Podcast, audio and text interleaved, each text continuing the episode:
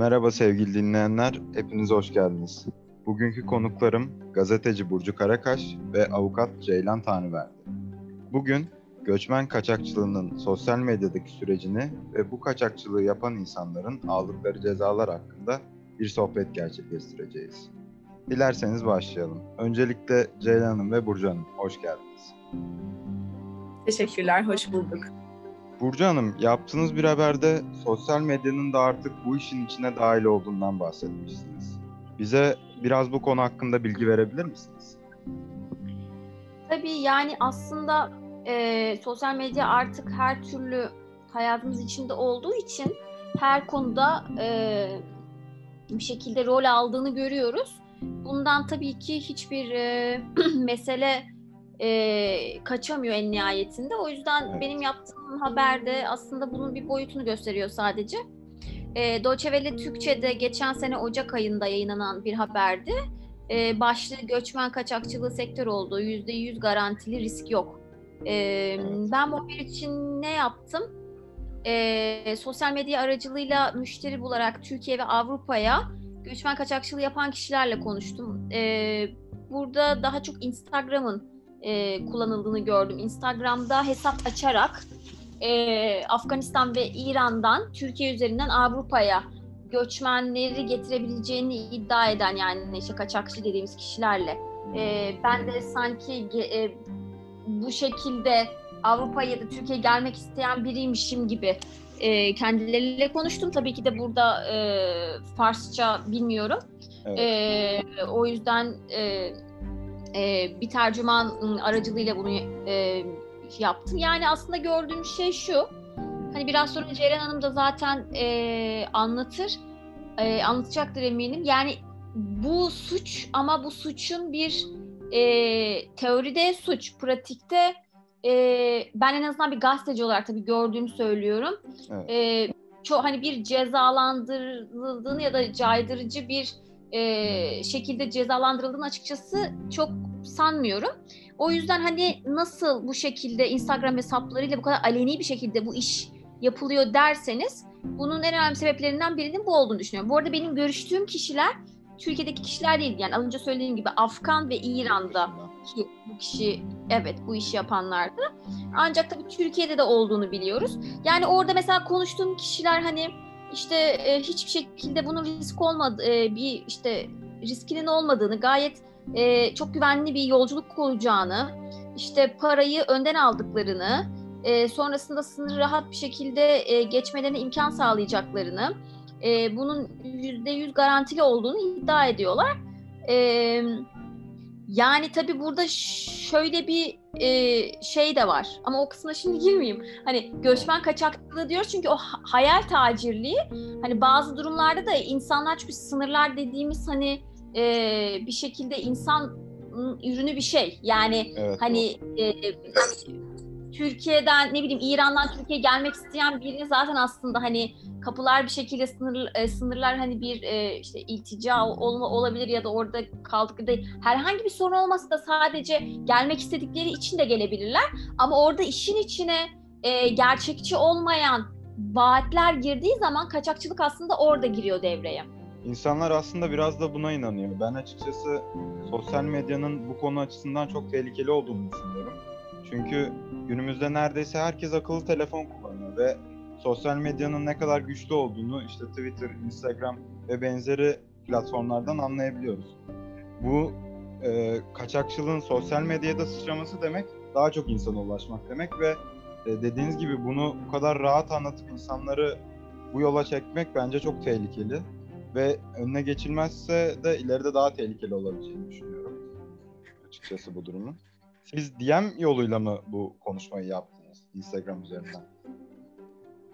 Ben Instagram üzerinden zaten bazılarında telefon numarası da vardı. Yani aleniden kastım o. Yani Instagram hesabında zaten ulaşabileceğiniz bir telefon numarası da vardı. Direkt oradan WhatsApp üzerinden konuştum. Açık yani ilan veriyorlar yani nevi aslında. Evet evet. Ee, yani haberde de zaten e, şeyleri var. Hı hı. Ekran görüntüleri var. Mesela bir tanesinde şey yazıyor. İran'dan Türkiye'ye bir günde. Ödeme Türkiye'ye vardıktan sonra. Hani bu şekilde zaten açık bir şekilde e, aleni bir şekilde bunun gayet reklamı e, her şeyin olduğu gibi bunun da reklamı oluyor yani. Doğru anladım. Ee, ekleyeceğiniz bir şey yoksa ben Ceylan Hanım'a dönmek istiyorum bu konuyla alakalı.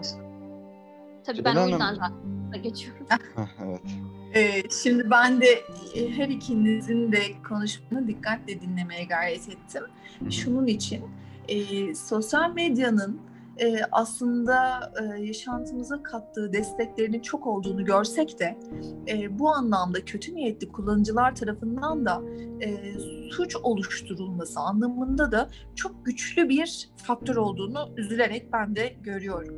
E, özellikle az önce Burcu Hanım'ın sözünü ettiği sosyal medya hesapları üzerinden bu suçun e, yoğunlaşmasını e, hatta hatta ileri giderek yine belirttiğiniz gibi hani alenileştirilmesini e, sanki e, çok olağan bir şeymiş gibi bir taraftan da e, gösterilmesini gerçekten korkuyla e, izliyorum.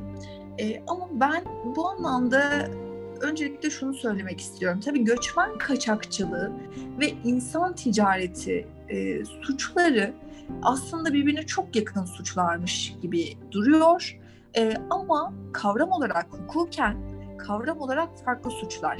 En önemli faktörü şu. Şimdi bu e, sosyal medya üzerinden tabii ki göçmen kaçakçılığı konumuz ama e, Evet. bir taraftan insan ticaretine de değinmek istiyorum hukuki Tabii ki. anlamda. Tabii. Yani insan ticaretinde de aslında e, farklı bir boyutu var işin. Şöyle geleceğim. Göçmen kaçakçılığı noktasında e, özellikle suçun tanımını yaparken 2010 yılında Türk Ceza Yasası'na giren e, terörle mücadele e, kanun uygulanmasına dair ayrı bir e, kanunla 6008 sayılı kanun ki ben çok önemsiyorum bunu. Bu çok güzel bir kanun. Giren çok güzel bir madde var. Diyor ki e, suç teşebbüs teşebbüs aşamasında kalmış olsa dahi tamamlanmış gibi cezaya hükmolunur diyor. Bunu hem göçmen kaçakçılığına getiriyor hem insan ticaretine getiriyor. Yani Evet. sosyal medya ve benzeri yerlerden insan ticareti de olabilir, göçmen kaçakçılığı suçu da olabilir. Her iki suç açısından da teşebbüs aşamasına girilmişse eğer bizim hukuki ceza hukuku anlamındaki tanımımızda biz e, sonuç tamamlansın ya da tamamlanmasın. Yani e, failin istediği unsur tamamlansın ya da tamamlanmasın biz bunu suç olarak kabul ediyoruz ve aynı cezayı veriyoruz. Evet. Başka suçlarda teşebbüs dediğimiz e, durumda cezada indirim sebebi yapılır. Ama burada hiçbir indirim sebebi yapılmıyor. Çünkü bu suçun e, mağduru e, insan olduğu için e, çok önemseniyor.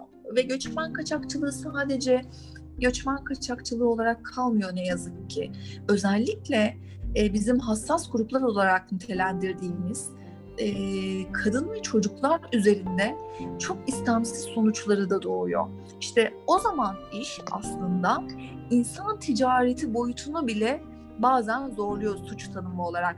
E, şunun için önemli ikisi arasındaki farkı bilmek ve e, uygulamada gerekirse insan ticareti suçunu da kullanmak suçların cezası bakımından önemli. Mesela göçmen kaçakçılığı suçunda 3 yıl ila 8 yıl arasında bir ceza öngörülürken insan ticareti suçunda ise 8 yılla 12 yıl arasında bir ceza Daha öngörülüyor fazla yani.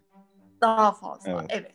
Çünkü insan ticareti suçunun sonuçları son derece telafisi mümkün olmayan e, zararlar doğuruyor. Dediğim gibi özellikle hassas gruplar çocuklar ve kadınlar. Evet. Dolayısıyla e, bunları e, hukuken çok iyi bilmek gerekiyor.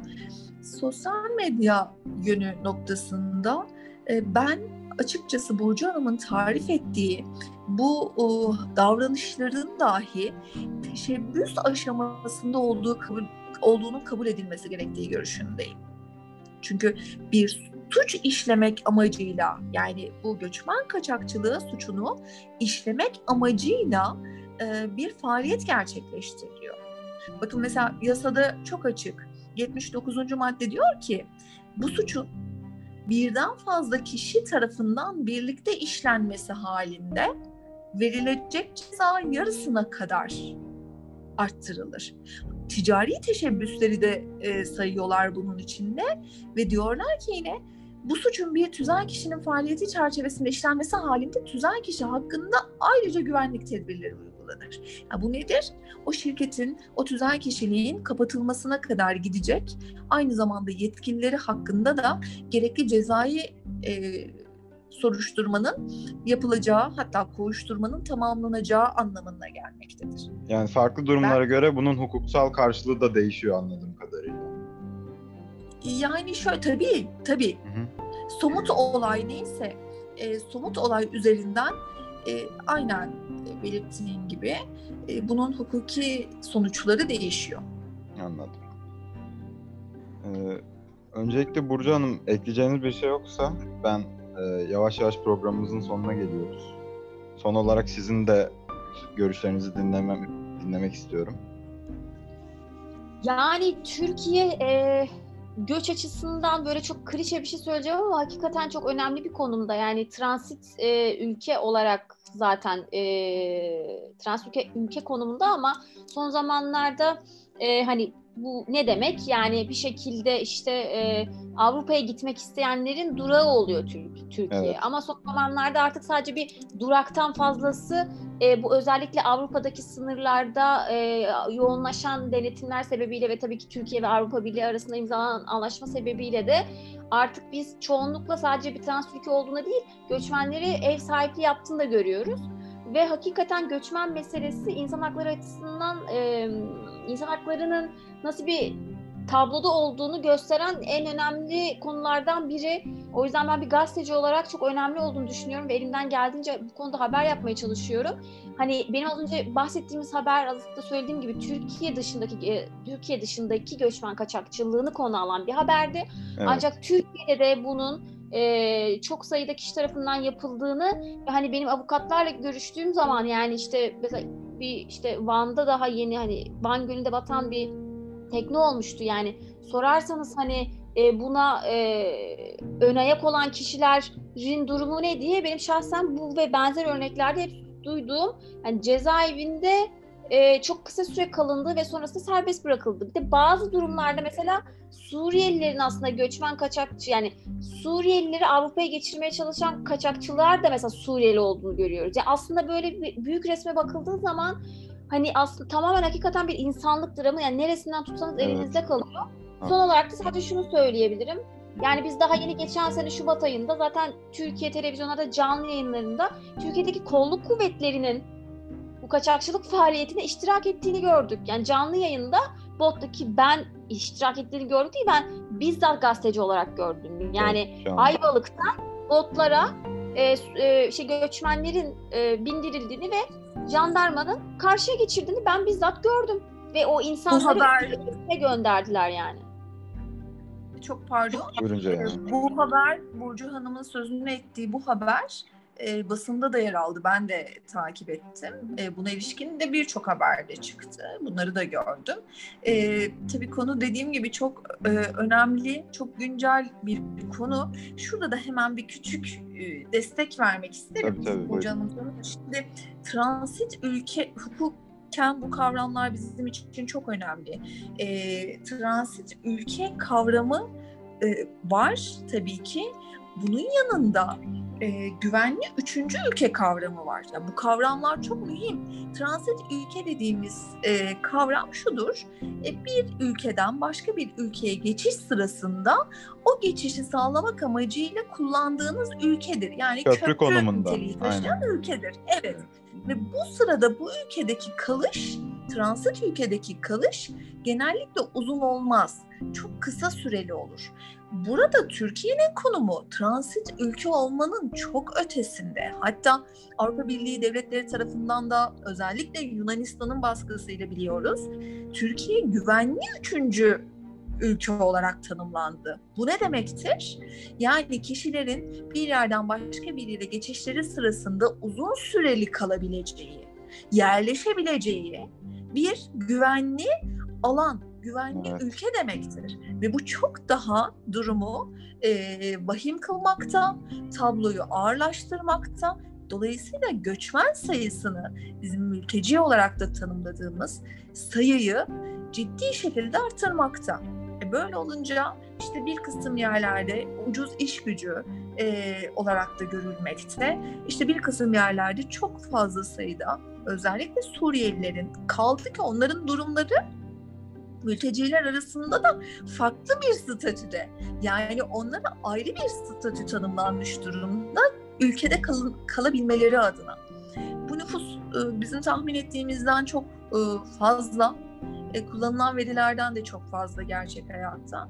O sebeple işte Ebu Can'ın da sözünü ettiği gibi e, başka bir ülkeye e, kendi ülkesinin vatandaşını e, yasa dışı yollarla götürmeye çalışan birçok işte Suriyeli, İranlı, Afganlı e, aslında kendisi de e, statü olarak bir mülteci olan birçok kişiyi, suçluyu görmekteyiz. Her geçen günde bu sayı artmakta. dediğim. Artacaktır. Ne Evet. yazık ki artacaktır. Evet. Evet. Ben e, sizlere geldiğiniz için teşekkür ediyorum. Keyifli ve bilgilendirici bir yayın olduğunu düşünüyorum. Bugün yaptığımız Biz de yayının. çok teşekkür ederiz. Desteklerinizden ve Teşekkürler. katkılarınızdan dolayı teşekkür ederim. Sağlıcakla kalın. Siz, sizler de öyle.